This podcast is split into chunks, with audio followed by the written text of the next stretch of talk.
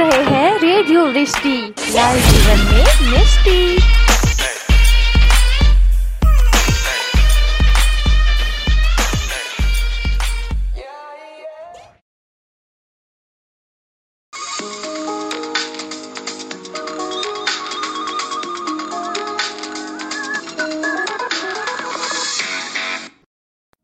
Hello listeners, कैसे हैं आप सब। मैं जानती हूँ दिन भर आप लोग अपनी बिजी दिनचर्या में खूब मशरूफ रहते हैं और मैं हर हफ्ते आकर आपकी दिनचर्या में से एक घंटा चुरा कर ले जाती हूँ और ले चलती हूँ अपने साथ कहानियों के अनोखे सफर पर। तो हो जाइए तैयार दोस्तों, अपनी कुर्सी की पेटी बांध लीजिए और चलिए मेरे साथ इस अनोखे सफर पर। छोटे से ब्रेक के बाद सुनते रहिए सफरनामा विद शिल्पी सिग्नोदिया। आप सुन रहे हैं रेडियो वृष्टि, लाइव जीवन में मिष्टी।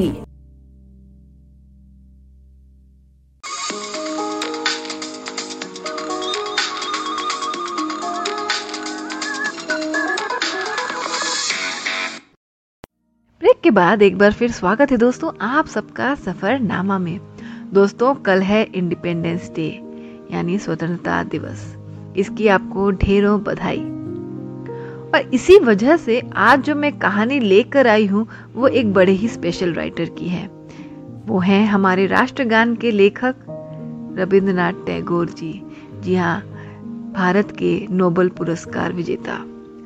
इन्होंने लिटरेचर के क्षेत्र में नोबेल पुरस्कार जीता। तो आइए सुनते हैं रवींद्रनाथ टैगोर द्वारा रचित कहानी भिखारन।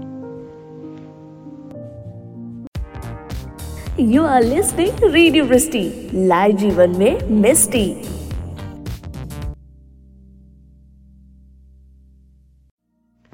कहानी का शीर्षक भिखारन, रचनाकार रवींद्रनाथ टैगोर और वाचन किया है शिल्पी सिग्नोदिया ने। अंधी प्रतिदिन मंदिर के दरवाजे पर जाकर खड़ी होती। दर्शन करने वाले बाहर निकलते तो वह अपना हाथ फैला देती और नम्रता से कहती, बाबूजी अंधी पर दया हो जाए। वह जानती थी कि मंदिर में आने वाले सहृदय और श्रद्धालु हुआ करते हैं। उसका यह अनुमान असत्य न था। आने जाने वाले दो चार पैसे उसके हाथ पर रख ही देते। अंधी उनको दुआएं देती और उनको सहृदय से सराहती। स्त्रियां भी उसके पल्ले में थोड़ा बहुत अनाज डाल जाया करती थी। सुबह से शाम तक वह इसी प्रकार हाथ फैलाए खड़ी रहती। उसके पश्चात मन ही मन भगवान को प्रणाम करती और अपनी लाठी के सहारे झोपड़ी का पथ ग्रहण करती। उसकी झोपड़ी नगर से बाहर थी। रास्ते में भी याचना करती जाती, किंतु राहगीरों में अधिक संख्या श्वेत वस्त्र वालों की होती, जो पैसे देने की अपेक्षा झिड़कियां दिया करते हैं। तब भी अंधी निराश न होती और उनकी याचना बराबर जारी रहती। झोपड़ी तक पहुंचते पहुंचते उसे दो चार पैसे और मिल जाते। झोपड़ी के समीप पहुंचते ही एक 10 वर्ष का लड़का उछलता कूदता आता और उसे चिपट जाता। अंधी टटोल कर उसके मस्तक को चूमती। बच्चा कौन है, किसका है, कहां से आया, इस बात से कोई परिचय नहीं था। 5 वर्ष हुए, आस पास पड़ोस वालों ने उसे अकेला देखा था। इन्हीं दिनों एक दिन संध्या समय लोगों ने उसकी गोद में एक बच्चा देखा। वह रो रहा था। अंधी उसका मुख चूम चूम कर उसे चुप कराने का प्रयत्न कर रही थी। वह कोई असाधारण घटना न थी, अतः किसी ने भी न पूछा कि बच्चा किसका है। उसी दिन से वह बच्चा अंधी के पास था और प्रसन्न था। उसको वह अपने से अच्छा खिलाती और पहनाती। अंधी ने झोपड़ी में एक हांडी रखी थी। संध्या समय में जो कुछ मांग कर लाती उसमें डाल देती और उसे वस्तु से ढांप देती, इसलिए कि दूसरे व्यक्तियों की दृष्टि ना पड़े उस पर। खाने के लिए अन्न काफी मिल जाता था, उसी से ही काम चला लेती थी। पहले बच्चे को पेट भर खिलाती, फिर स्वयं खाती। रात को बच्चे को अपने वक्ष से लगाकर वहीं पड़ी रहती। प्रातःकाल होते ही उसे खिला पिलाकर फिर मंदिर के द्वार जा खड़ी होती। बाकी कहानी एक छोटे से ब्रेक के बाद। सुनते रहिए सफरनामा। अगर आप भी किसी से प्यार करते हैं तो अपने प्यार को ना होने दीजिए लॉकडाउन। शेयर कीजिए अपने पार्टनर के साथ रेडियो वृष्टि के रोमांटिक भरे गाने। कीप लिसनिंग रेडियो वृष्टि, लाए जीवन में मिस्टी।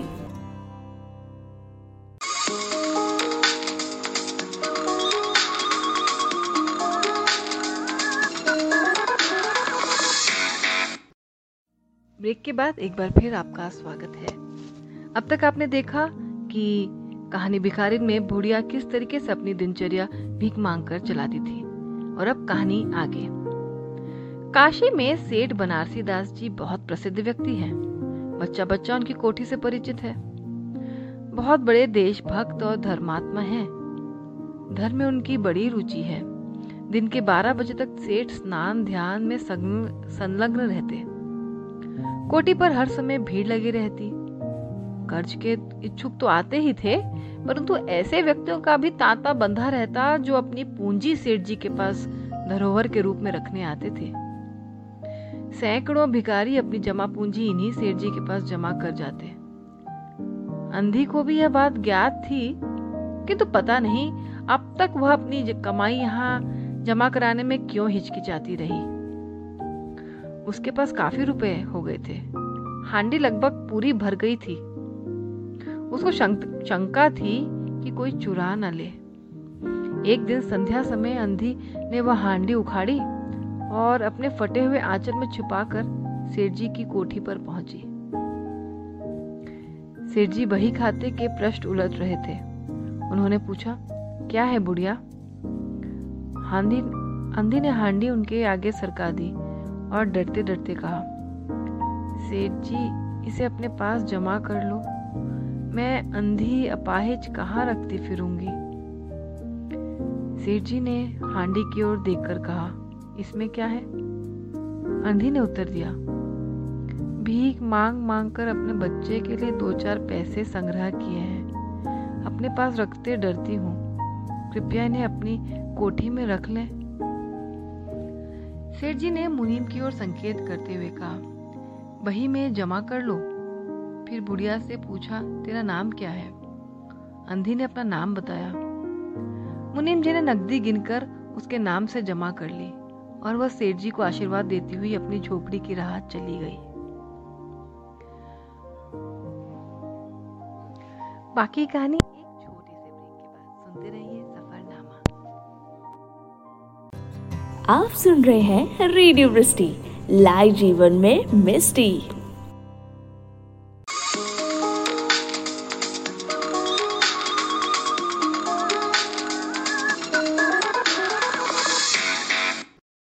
ब्रेक के बाद एक बार फिर आप सबका स्वागत है दोस्तों सफरनामा में। अब तक आपने सुना कि अंधी भिखारिन किस तरीके से अपनी दिनचर्या भीख मांगकर चलाती थी। उसके पास एक छोटा सा 10 साल का बच्चा भी था जिसके लिए वह पैसे जमा कर रही थी। अंधी अपने पैसे एक हांडी में रखा करती थी जो वो एक मुनीम जी के पास रखा कर आई, वहां के सेठ बनारसी दास जी के पास। और अब कहानी आगे। 2 वर्ष बहुत सुख से बीते। इसके पश्चात एक दिन लड़के को ज्वर ने दबाया। अंधी ने दवा दारू की, झाड़ फूंक से भी काम लिया, टोने टोटके की भी परीक्षा की, परंतु संपूर्ण प्रयत्न व्यर्थ सिद्ध हुए। लड़के की दशा प्रतिदिन बुरी होती गई। अंधी का हृदय टूट गया। साहस ने जवाब दे दिया। निराश हो गई वो, परंतु फिर ध्यान आया, संभवतः डॉक्टर से इलाज से फायदा हो जाए। इस विचार के आते ही वह गिरती पड़ती सेठ जी की कोठी पर आ पहुंची। सेठ जी वहीं उपस्थित थे। अंधी ने कहा, सेठ जी मेरी जमा पूंजी में 10 5 रुपए मुझे मिल जाएं तो बड़ी कृपा हो। मेरा बच्चा मर रहा है, डॉक्टर को दिखाऊंगी। सेठ जी ने कठोर स्वर में कहा, कैसी जमा पूंजी, कैसे रुपये? मेरे पास किसी के रुपये जमा नहीं है। अंधी ने रोते हुए उत्तर दिया, 2 वर्ष हुए मैं आपके पास धरोहर रख के गई थी। दे दीजिए, बड़ी दया होगी। सेठ जी ने मुनीम की ओर रसमयी दृष्टि से देखते हुए कहा, मुनीम जी जरा देखना तो, इसके नाम की कोई पूंजी जमा है क्या? तेरा नाम क्या है री? अंधी की जान में जान आई, आशा बंधी। पहला उत्तर सुनकर उसने सोचा कि सेठ बेईमान है, किंतु अब सोचने लगी संभवतः उसे ध्यान न रहा होगा। ऐसा धर्मी व्यक्ति भले भी भला कहीं झूठ बोल सकता है। उसने अपना नाम बता दिया। उलट पलट कर देखा, फिर कहा, नहीं तो इस नाम पर एक पाई भी जमा नहीं है। अंधी वहीं जमी बैठी रही। उसने रो रो कर कहा, सेठ जी, परमात्मा के नाम पर, धर्म के नाम पर कुछ दे दीजिए, मेरा बच्चा जी जाएगा, मैं जीवन भर आपके गुण गाऊंगी। परंतु पत्थर में जोंक न लगी। सेठ जी ने क्रुद्ध होकर उत्तर दिया, जाती है या नौकर को बुलाऊं? अंधी लाठी टेक कर खड़ी हो गई और सेठ जी की ओर मुंह करके बोली, अच्छा भगवान तुम्हें बहुत दे, और अपनी झोपड़ी की ओर चल दी। यह आशीष न थी, बल्कि एक दुखी का शाप था। बच्चे की दशा बिगड़ती गई। दवा दारू हुई ही नहीं, फायदा क्या होता। एक दिन उसकी अवस्था चिंताजनक हो गई। प्राणों के लाले पड़ गए। उसके जीवन से अंधी भी निराश हो गई। सेठ जी पर रह रहकर उसे क्रोध आता रहा। कितना धनी व्यक्ति है, 2-4 रुपए दे देता तो क्या चला जाता, और फिर मैं उससे कुछ दान नहीं मांग रही थी, अपने ही रुपए मांगने गई थी। सेठ जी से उसे घृणा हो गई। बाकी कहानी एक छोटे से ब्रेक के बाद। सुनते रहिए सफरनामा।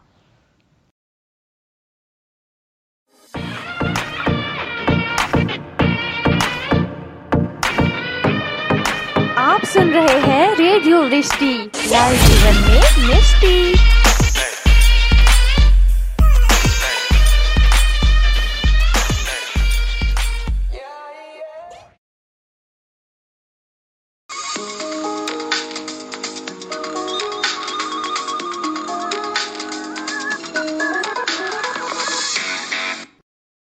ब्रेक के बाद एक बार फिर स्वागत है दोस्तों आप सबका सफरनामा में। आप सुन रहे हैं कहानी भिखारिन, रचनाकार रवींद्रनाथ टैगोर। अब तक आपने देखा कि बूढ़ी अंधी भिखारिन किस तरीके से अपना दिनचर्या भीख मांगकर चलाती थी। उसने अपनी सारी जमा पूंजी एक सेठ के पास रखवाई थी। एक दिन जब उसका बच्चा बीमार पड़ा तो वो सेठ के पास अपनी जमा पूंजी मांगने गई, तो सेठ ने उसे दुत्कार कर बाहर निकाल दिया। बच्चे की हालत बहुत नाजुक हो गई थी। और अब कहानी आगे। बैठे बैठे उसको कुछ ध्यान आया। उसने बच्चे को अपनी गोद में उठा लिया और ठोकरे खाती गिरती पड़ती सेठ जी के पास पहुंची और उनके द्वार पर धरना देकर बैठ गई। बच्चे का शरीर ज्वर से भभक रहा था और अंधी का कलेजा भी। एक नौकर किसी काम से बाहर आया। अंधी को बैठा देखकर उसने सेठ जी को सूचना दी। सेठ जी ने आज्ञा दी कि उसे भगा दो। नौकर ने अंधी से चले जाने को कहा, किंतु वह उसे स्थान से हिली नहीं। मारने का भय दिखाया, पर वह टस से मस न हुई। उसने फिर अंदर जाकर कहा कि वह नहीं टलती साहब। सेठ जी स्वयं बाहर पधारे, देखते ही पहचान गए। बच्चे को देखकर उन्हें बहुत आश्चर्य हुआ कि उसकी शक्ल सूरत उनके मोहन से बहुत मिलती जुलती है। 7 वर्ष हुए तब मोहन किसी मेले में खो गया था। उसकी बहुत खोज की, पर उसका कोई पता न चला। उन्हें स्मरण हो गया कि मोहन की जांघ पर एक लाल रंग का चिन्ह था। इस विचार के आते ही उन्होंने अंधी की गोद से बच्चे की जांघ देखी। चिन्ह अवश्य था, परंतु पहले से कुछ बड़ा।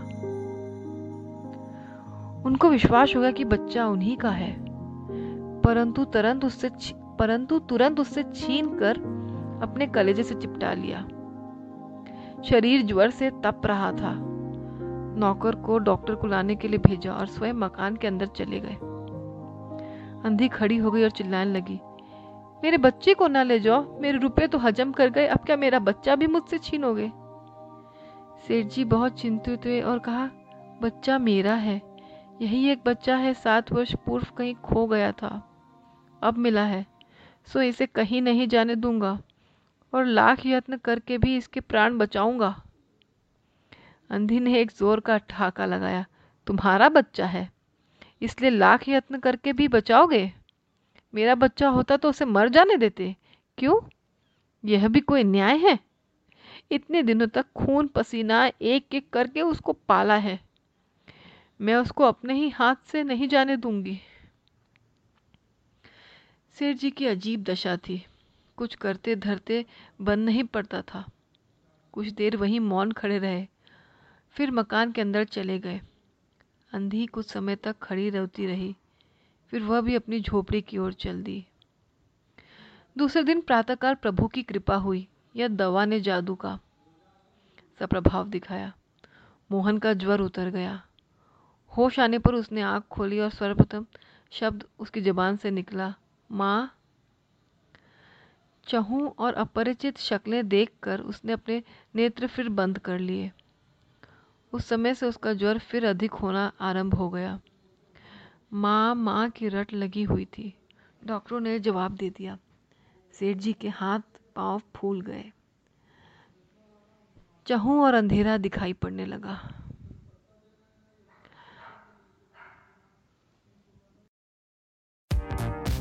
You are listening to radio Vrishti, live जीवन में मिस्टी।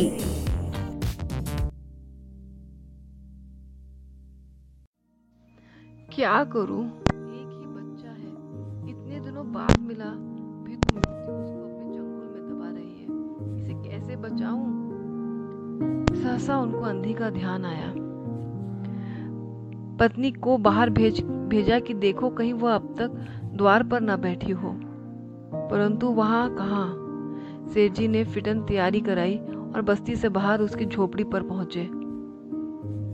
झोपड़ी बिना द्वार के थी। अंदर गए, देखा अंधी ने फटे पुराने टाट पर पड़ी है और उसके नेत्रों से अश्रु धार बह रही है। सेठ जी ने धीरे से उसको हिलाया। उसका शरीर भी अग्नि की भांति तप रहा था। सेठ जी ने कहा, बुढ़िया तेरा बच्चा मर रहा है। डॉक्टर निराश हो गए। रह रहकर वह तुझे पुकारता है, अब तू ही उसके प्राण बचा सकती है। चल और मेरे नहीं अपने बच्चे की जान बचा ले। अंधी ने उत्तर दिया, मरता है तो मरने दो, मैं भी मर रही हूँ। हम दोनों स्वर्ग लोक में फिर माँ बेटे की तरह मिल जाएंगे। इस लोक में सुख नहीं है, वहां मेरा बच्चा सुख से रहेगा।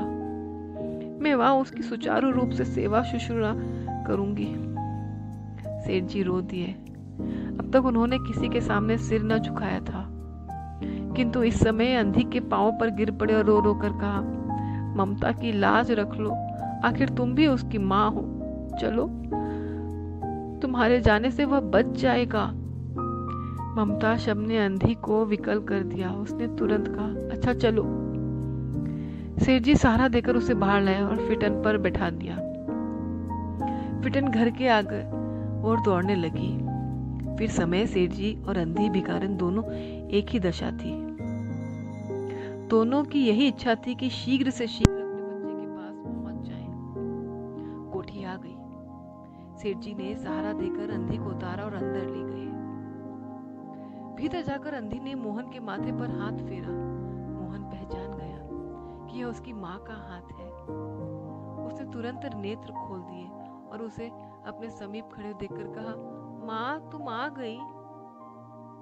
अंधी ने स्नेह भरे स्वर में उत्तर दिया, हाँ बेटा, तुम्हें छोड़कर कहाँ जा सकती हूँ।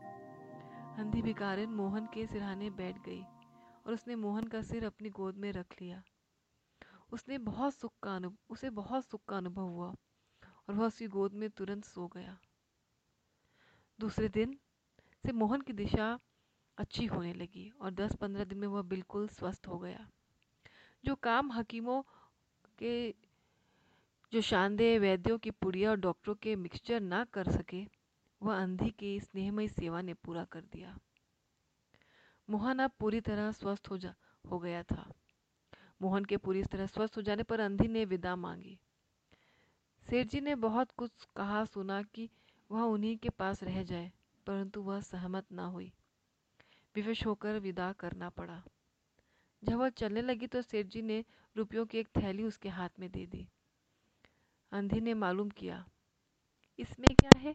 सेठ जी ने कहा, इसमें तुम्हारी धरोहर है, तुम्हारे रुपये, मेरा वह अपराध। अंधी ने बाट काट कर कहा, ये रुपये तो मैंने तुम्हारे मोहन के लिए संग्रह किए थे, उसी को दे देना। अंधी ने वो थैली वहीं छोड़ दी और लाठी टेकते हुए चल दी। बाहर निकलकर उसने उस घर की ओर नेत्र उठाए।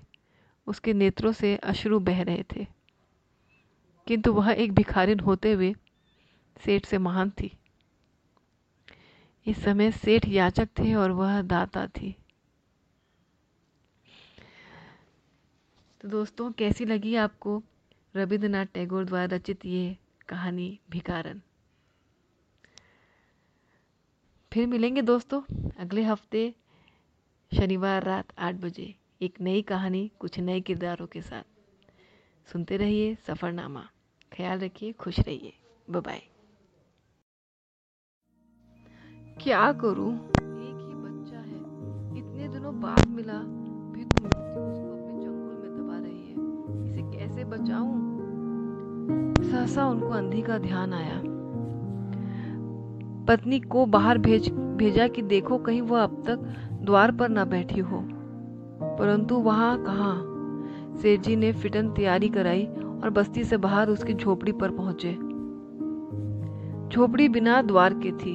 अंदर गए, देखा अंधी ने फटे पुराने टाट पर पड़ी है और उसके नेत्रों से अश्रु धार बह रही है। सेठ जी ने धीरे से उसको हिलाया। उसका शरीर भी अग्नि की भांति तप रहा था।